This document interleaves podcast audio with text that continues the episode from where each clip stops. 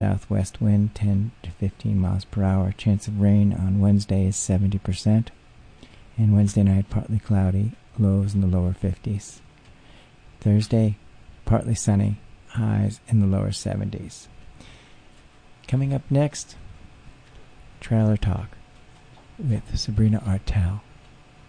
This is WJFF Jeffersonville and W233AH Monticello.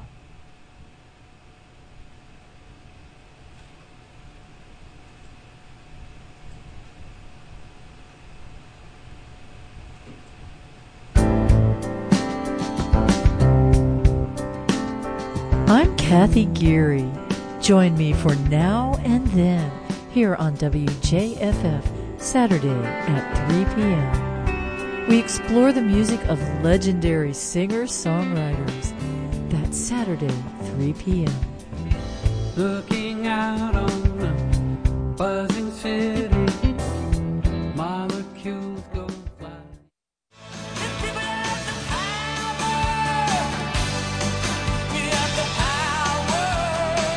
Welcome to Sabrina Artel's Trailer Talk. I'll bring you all kinds of stories from all kinds of people, whether it's a live public conversation and we're speaking from the kitchen table of my 1965 Beeline Travel Trailer, from the studios or on the streets. Please sit back and enjoy the conversation right here this time every week.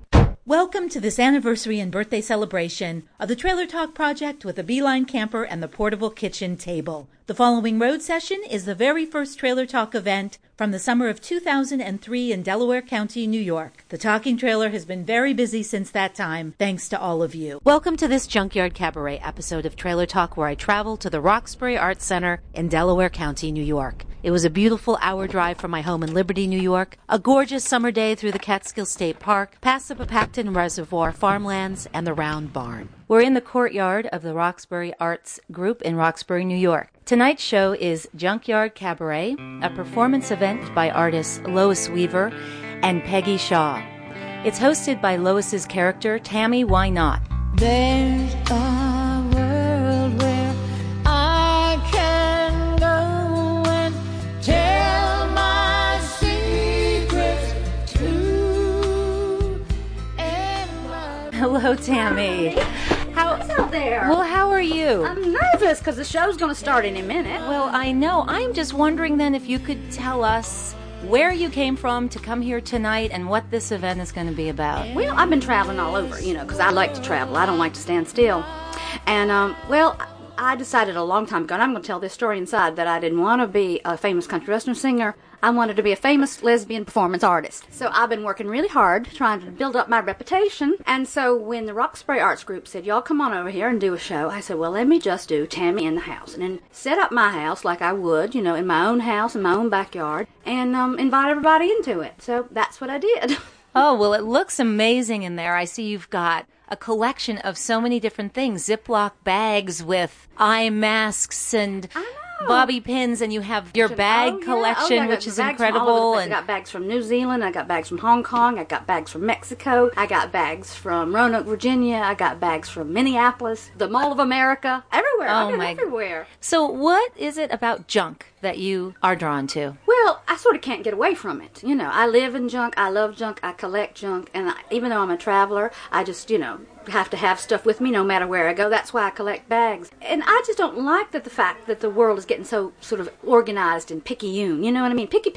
I don't like that. I like a little bit of mess, because I think there's a lot of creativity in mess. And when you start cleaning stuff up too much, you don't get to create. And, you know, I like a place that's got a, you know, a couch in the front yard sometimes, and a place where you can hang out your laundry, and I think that's really important. Well, Tammy, thank you so much for speaking with us. I know you have to get inside to do the show, but we'll talk again later. I hope so. Bye.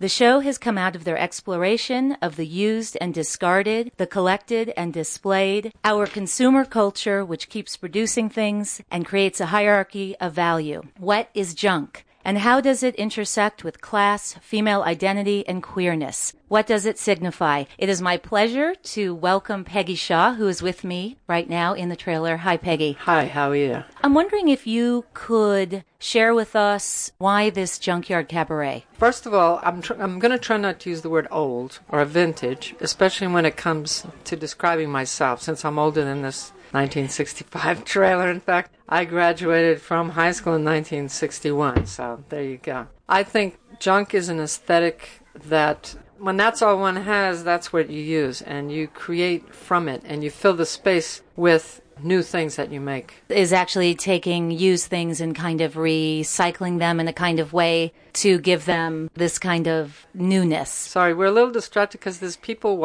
it's great, there's people walking around the trailer looking in the windows, women and children and people waving at us, so if once in a while we lose our concentration, it's because there's lots of viewers looking in the window of the trailer.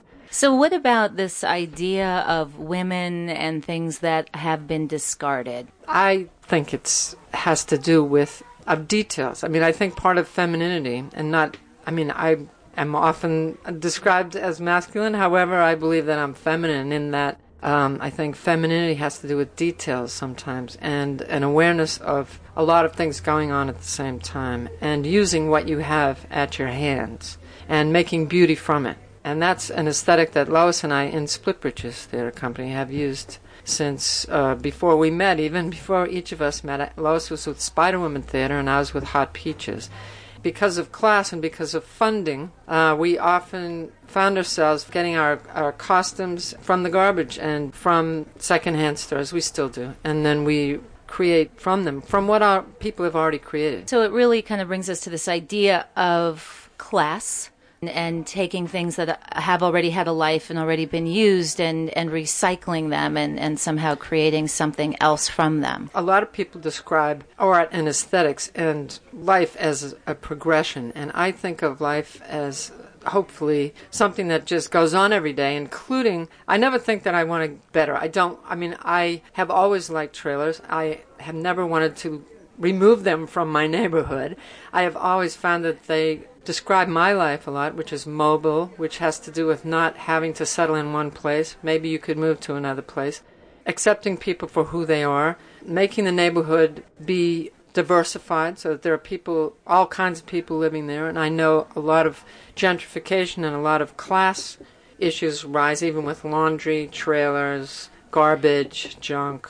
Inside this art center, there are sheets hanging, there are used things, there are Ziplocs, bags filled with what some people might call trash or junk, but it's actually been saved, and there's a relationship with it. On your stage, you'll be performing To My Chagrin. This evening, you have strung up along the back of the stage old ties, and your piece also talks a lot about memory and cars and this history that you've had traveling in these automobiles. Well, a lot of time, politics and class are an interesting concept for me and a consciousness, because cars, all of us cars are like evil, and, there's a lot of very politically correct things you're supposed to say about cars or SUVs or gasoline. But I have a very deep love of cars from being working class, from shining them, from actually saving up for them for years and years, from getting them from my uncle. I love old cars. I like the smell of them. And I think of them as art, old cars. New cars I have a problem with because I find that they just get thrown away. They're not recycled. You can't open the engine and look in and fix it anymore. In your piece, also really bringing up this question of femaleness or masculineness and these ideas of yourself being, like you were saying, some people might call you masculine, but... And I'm white, and I'm butch, and he's Jamaican, and dark, and my grandson, and I am responsible a lot for his well-being, and he spends a lot of time with me, and I constantly have to deal with my own racism and my own passing on the information that I've learned about being masculine or about being in the world to a dual heritage, mixed-raced grandson. So the show is basically me dealing with my own racism, classism, homophobia, misogyny, those things that we all are, including myself. Thank you, Peggy. Thank you so much. You're welcome. Hi, Terry. Welcome to the trailer. Thank you. I am now speaking with Terry Dame, who is the founding member and creator of the Electric Junkyard Gamelan. The instruments are all recycled. They're made from objects. Could you start with telling us why?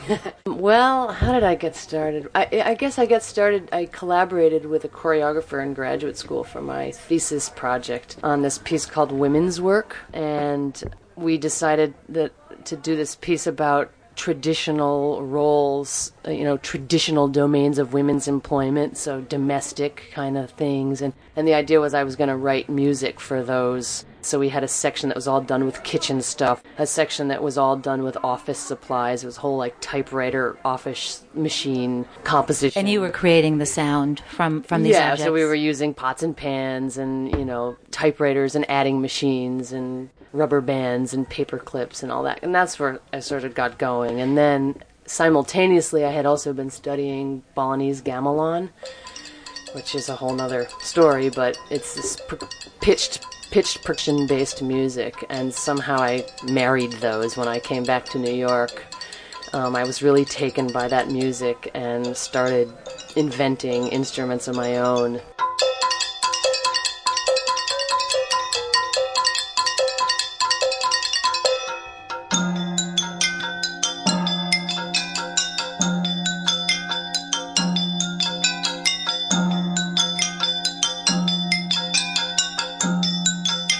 Could you describe some of the instruments that you'll be playing tonight? Sure. Well, we're going to start out with a piece called Drum and Barp.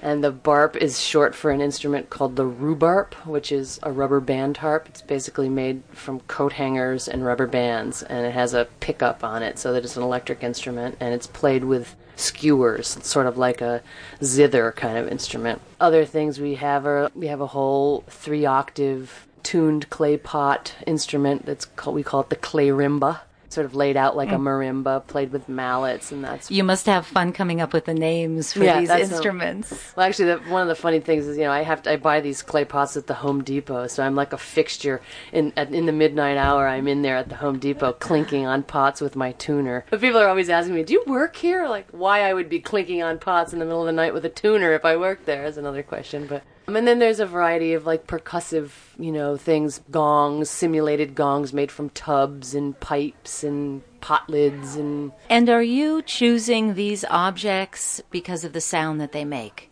Often because of the sound they make. I'm a regular also at Pete's Auction Barn in Jeffersonville, and I love to, like, go through there and find some great object that makes a... Actually, one of the instruments we're going to play also on the opening piece is this drum that's... I put a skin over, but I don't even to this day know what it really is. It's either some kind of a filter or a sifter or a lampshade, or I don't know. It's just this metal column that made a really fantastic sounding drum. But often I find the object and then I get the idea to make something out of it. Do they often sit around for a while? Would you say you collect them? Yeah, I got a studio full of junk. Lids and springs and junk I find on the street that I think, oh, someday that'll make a great instrument. And so, yes, unfortunately, it's true. So what sort of research did you do before and during the creation of this band in terms of homemade instruments? Yeah, the gamelan is more, it inspires the compositions, the objects themselves. Mostly it was from the depths of my brain. You know, I mean, there are quite a tradition of instrument makers in the States, but a lot of them are really into, like, the science of, you know, the microtones and tunings and the intervals between the tunings, and because that's really actually closely associated with gamelan. The pitch is really different in Balinese gamelan. They tune two partner instruments very close to each other but slightly off, so that when they're played simultaneously it creates all these overtones. So I play with that a little, but I'm not so interested in, like, measuring the microtone. I'm more of, like, find something that sounds good and then use that as a basis to write a piece with, and the science. Are looking in the windows of the trailer. So that's why we're snickering. Do you remember a time prior to now searching out these instruments that you started to collect something? I wasn't so much a collector, but I was always a tinkerer. So constantly getting into trouble for taking apart my father's camera equipment and trying to put it back together. And I always liked objects. and I like to figure out how they work. And, you know, so I haven't always been such a big collector of junk until this addiction started. Until this addiction. I think one of the first ones I built was this instrument called a citello, and it came out of, I have deep cello envy. I've always wanted to be a cellist. And so what was the root of this instrument? A 2x4. A 2x4 with some nuts and bolts for tuning pegs, and I used electric bass strings, and was sort of like, okay, if I want to play the cello, so I'm going to make an instrument. I can't play the cello, so I'm going to make an instrument that I can play that's kind of like the cello. And does it have a tone or a resonance like the cello? Well, this particular one didn't. It ended up not being a bowed. We ended up playing it with rubber mallets, more like a zither kind of thing. So in the end, it didn't actually turn out to be what I had planned, which is often the case. You make something with one intention, and then you find out it makes an altogether other neat sound. So. And how do you begin creating the music? Once you've actually made this instrument, what happens next? Some of these instruments, the pitches are totally random. I mean, some of them are tunable, but some of them, they lay out their own scale, like they'll play in a certain mode, and so then I'll begin composing based on that, or just how things ring, or how percussive they are, you know, just the qualities that the objects make themselves is such great fodder for writing that it's, you know, it's a really great sounding board, because sometimes when I'm trying to write conventional music, where do you start? You have to have a seed, so it's kind of cool that there's an organic thing that's creating the seed, right, you know. Right. Well, Terry, thank you so much. So I come on in? Yeah, come on in. And the door? Yes. Okay. Oh, that was fun. That was great. And I'm speaking with Sally Willoughby. You have a piece in there called Trashy Women. I'm wondering if you could tell me about the women who have made these pieces and talk a little bit about trash and women. My favorite subjects. It's called Trashy Women, and the subtitle is From Plastic Bags to Heavy Metal, Women Who Make Art from Recycled Materials. And it actually has one woman who makes rugs from plastic bags and one woman who makes furniture from heavy metal. Well, I'm wondering if you could talk to us a bit about the history of recycling goods and how this fits into women in our culture. I think recycling has been a part of women's culture for a long time. We've been the savers and the culture makers. Well, it's this idea of somehow telling stories through these items, right? And it's kind of a continuation of this lineage, really. And I think each woman in this slideshow picks a different material to do that.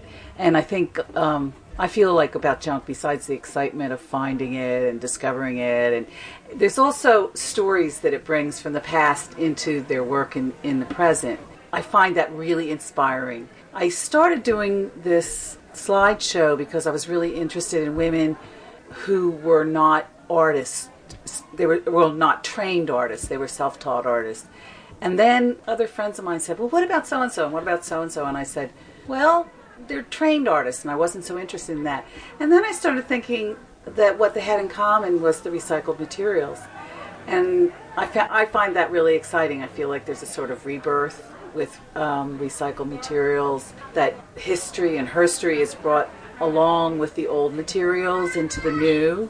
And so in the photographs that you're projecting on the sheet in this performance space, where did you find these photos? All over the world. There's a woman from Australia in the slideshow who many years ago, when it wasn't so easy for women to learn male skills, learned to do concrete work. And she used old shells and brought a kind of English culture to make herself feel at home, because the shell garden tradition comes right from England. I guess that's probably the furthest away. Most of the other ones are in this country. Thank you so much for speaking with us. You're welcome. Eleanor, do you want to come in and talk a bit about your film? Come on in. Yeah, just shut that door. I loved it. So Going South. Why don't you tell us a little bit about how you came up with this idea? I have had your biscuits. They are incredible. It was funny. I mean, it's all about kind of Southern stereotypes. Right. Well, I moved to Minneapolis, Minnesota from Georgia, and I encountered incredible prejudice towards the South, and on a daily basis. So I felt like I needed to take that on a little bit. And it's surprising because living in the South, you don't realize how the rest of the country perceives. Most of it's through what people get off of television. So this little piece was kind of a combination of different parts of my identity as a Southerner, as a Butch Dyke, as someone who likes to cook. It's kind of mashed it all together. Well, that's what was so funny about the film, of course, is that when we finally see you, we see a butch lesbian who's, you know, making these biscuits. So once again, you're kind of dealing with stereotypes. What was the process of making this piece like? Well, it was, some of it started from images. The laundry line was, you know, definitely started as a visual image. Some of it started as just things that people say to me. I kept a log. So a lot of the opening stuff is stuff that people said to me. So it is. And yeah. So then did you script that and have people say? I did. I scripted it and shot it. Could you give us a couple of examples even of some of these things that people assume about the South? I mean, the big ones are that it's, you know, more racist than anywhere else in the country, which, having moved to Minneapolis, which is the fourth most segregated city in the United States. Oh, it is. Is an odd perception from people who live there.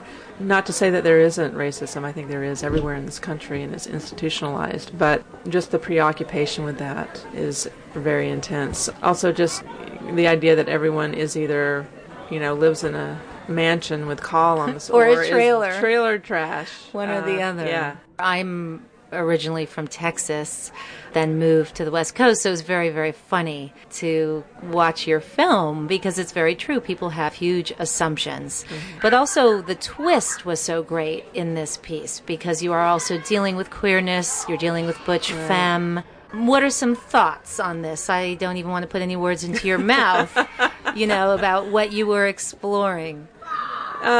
Just that you can't, you know, we tend to try to make everything into these little separate categories, like a Southerner and, or, you know, that you're queer. My identity is like all of these things, and so I wanted to try to bring everything into the texture of this little short film. So that's what I was playing with. I mean, yeah. And part of the fantasy thing is just wanting to see my sexuality reflected in film, which is, you know, not something I get to see every day or any day, really. So I really loved it. Thank you. Yes. If you see Helen out there, could you send her in? I will send Helen in. Okay, thank you. Thank you, Eleanor. Thank you. I was just speaking with Eleanor Savage about her film Going South. Is Helen Paris out there? Can she come into the trailer? Hi, come on in. Close the door. I am speaking with Helen Paris. Hi. Hi there. So Helen just performed once, twice, three times a lady shave. Very funny. How did you create it? And tell us a little bit about it. Well, in the piece, what I do is I come on the stage and I put shaving foam on my legs, but rather than getting out a small, discreet razor, I pick up a large pair of garden shears, just as if I've picked them out of the trash, sort of to fit in with this evening's theme. And what's also so funny is that your movements are so choreographed and very delicate. That's right. I'm sort of playing with like a sort of a 1950s bathing beauty sort of routine that's sort of played out to the music of Once, Twice, Three Times a Lady. So very sort of romantic music. And through the piece, I shave my legs with a large pair of garden shears. That's what they're called in Britain. It translates, doesn't it, garden shears? Yes, we call them the same thing here. So the large pair they're huge, they look dangerous. And they're quite sharp. They were recently purchased, only 2 days old, so they have a good blade. It's definitely a close shave that I get. So what are you exploring with this piece? What I was looking at was just sort of a little bit tongue-in-cheek, but with the absurdity, I think, of feminine stereotyping, how we're told we have to be, you know, in order to be beautiful, and so the idea of shaving our legs, shaving our armpits, you know, this sort of idea. So I wanted to play with that little bit of sort of comedy. The piece is quite comedic, but there is an underlying seriousness. There's that issue of how women need to just allow themselves to have their own beauty, you know, and not feel they have to fit into stereotypes and get rid of the way their body body really is and really looks and really feels and really smells. So that was sort of the essence I was looking at. The essence of it is what women do in order to kind of conform to these beauty standards. That's exactly it. Yeah, that's right. So I understand that you are currently touring in the States, and it's an exploration of smell, and it's called On the Scent. That's right. It's a piece that I'm really interested in, how we're so connected to our sense of smell.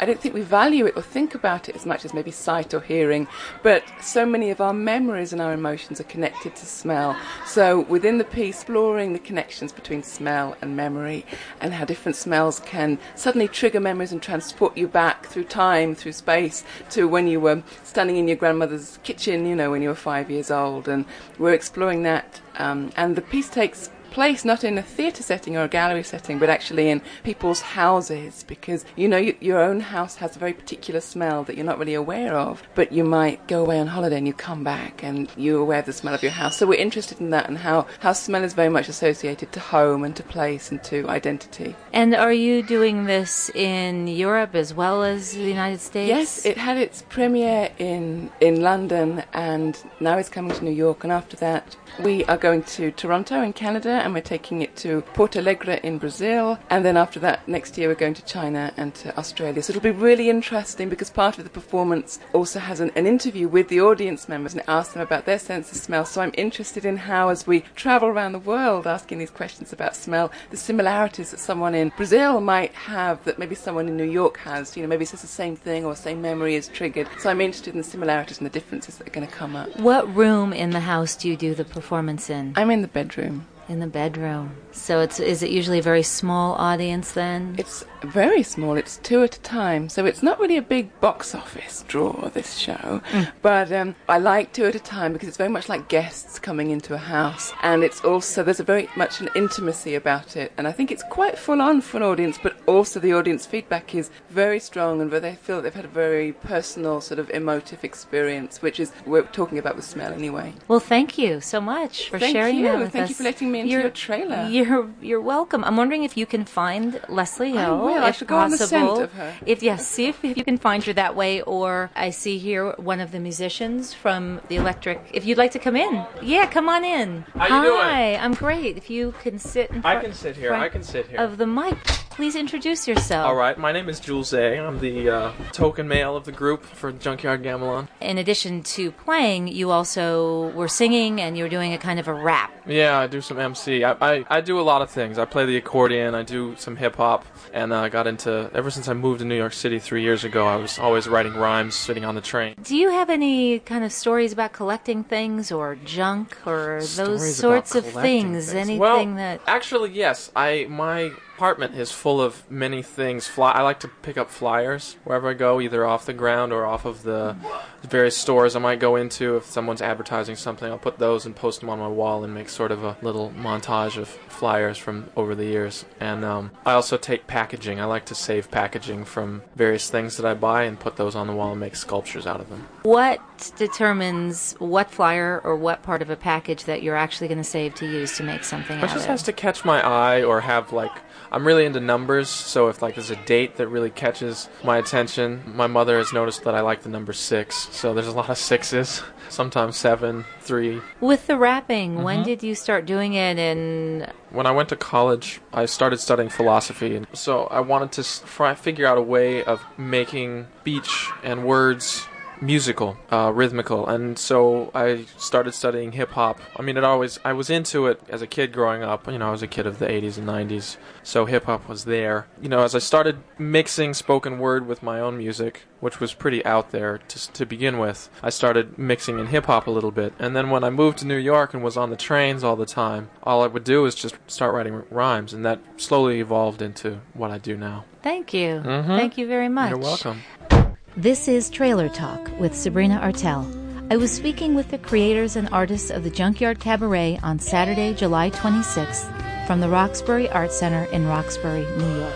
From the kitchen table, out on the road, I'm Sabrina Artel. You've been listening to the anniversary edition of the very first Trailer Talk in Delaware County, New York. Happy birthday, Little Beeline and Trailer Talk. To find out more about the Roxbury Arts Group, please go to www.roxburyartsgroup.org. For Peggy Shaw and Lois Weaver, please go to splitbridges.com. For Terry Dame, terrydame.com. Helen Paris, placelessness.com. and Jules A, squeezerock.com. A very special thanks to Peggy and Lois for making this possible, and for Judy Rosen, who came to my house with her pickup truck, showed me how to hook the trailer up, and drove the trailer for that very first Trailer Talk in Delaware County, New York. If you'd like to reach me, please contact me at trailertalk@gmail.com. The music for the show, Patti Smith, People Have the Power, Tammy Wynette, In My Room. Special thanks to WJFF, Radio Catskill, and the numerous people who have donated their time, resources, and conversations to make Trailer Talk possible. For more information, please visit TrailerTalk.net. I'm Sabrina Artel. Safe travels.